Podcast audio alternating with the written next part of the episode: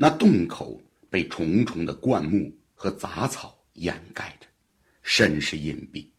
铜鱼族的勇士们身上背着用藤条和木块绑成的云梯。铜鱼指了指山下，示意族人把云梯放下。皇帝则对山路上的女杰招了招手，让他们从云梯攀上来。女杰二人攀上了峰顶，大家一一见礼。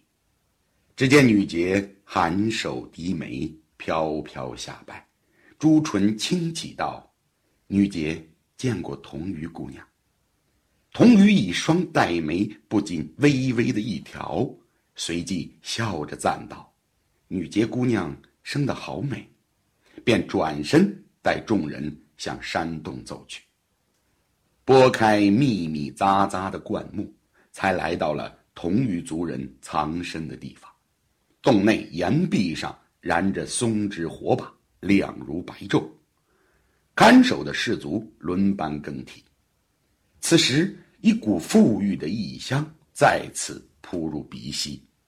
皇帝禁不住又赞道：“好香的果子。”童鱼笑道：“这并非果子的味道。”皇帝好生的惊奇，一脸狐疑的看着童鱼。童鱼笑而不答，众人转过洞口狭窄的小路，涓涓低吟的流水声响起，一幕水帘从洞顶上垂了下来，落到石头地面上，溅起水花，汇聚成一股小小的流水。水帘后面豁然开朗，高耸的洞顶，宽敞的空间，真是鬼斧神工。再沿着水流走了三五丈的距离，只见几名同鱼氏族的族人正在打水。他们见到族长来了，都躬身施礼。童鱼带着一行人继续往右，走到了石洞的最里面。石壁上三四个高低不一的石室入口参差地排列着。众人走进最外侧的一间石室，只见室内石桌。石凳一应俱全，宽大的空间可容纳五六十人一起围坐用饭，真是叹为观止。童宇请众人在石桌旁坐定，招手命士卒端来了果子和煮熟的鹿肉。皇帝四人正欲大快朵颐的时候，忽然那股馥郁的异香又扑面而来。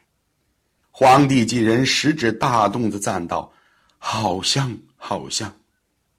只见一位年轻的姑娘捧着一只石壶走了进来，异香从石壶里肆意流淌而出，整个石洞都沉浸在这醉人的芳香之中。听着众人的赞叹，童鱼笑吟吟的接过石壶，一股琥珀色的液体。散发着浓郁的奇香，倒入了皇帝面前的石碗中。幽醇微醺，直抵肺腑。童鱼一边给众人倒满，一边对皇帝说道：“这是我用洞前的果子酿成的，因为我们居住的洞内比较潮湿，果子储存起来以后却容易腐坏变质，只能扔掉。后来却不曾想。”混入泉水以后，却异常的甘甜，再经过九个日升日落，就会酿成此物。此物和煮好的肉一起吃，会更加的浓烈味美。士卒们喝了，还能强筋壮骨，更加的勇猛的。童鱼毫不掩饰内心的得意之色，边说边示意众人品尝。皇帝众人已经闻了好几次此物的异香。此时哪还禁得住诱惑呀？举起了食碗就喝了一大口，只觉得此物一入口，清冽甘甜，好似一口就饮尽了天下灵泉的精气，落入肚内，一股奇异的暖流散往了全身，直达四肢百骸，说不出的轻盈舒泰，仿佛马上。要飞升成仙一般，让人完全忘掉了身处何处，只留下万般的舒适、润泽。众人又拿起热腾腾的鹿肉送入口中，果然异常的美味。大家再也顾不上矜持，就连女杰也抬玉手、起朱唇，小嘴鼓鼓的吃着鹿肉。那神奇的汁水不知不觉间竟也喝了一碗。皇帝一连几碗下肚，只觉得浑身舒泰，眼神飘渺。朦胧中，面前的童鱼看上去更加的美轮美奂，浅浅的笑靥更如一只嫣然待放的花蕾。皇帝自见到童鱼那一刻开始，就被他的才情和胆略所折服。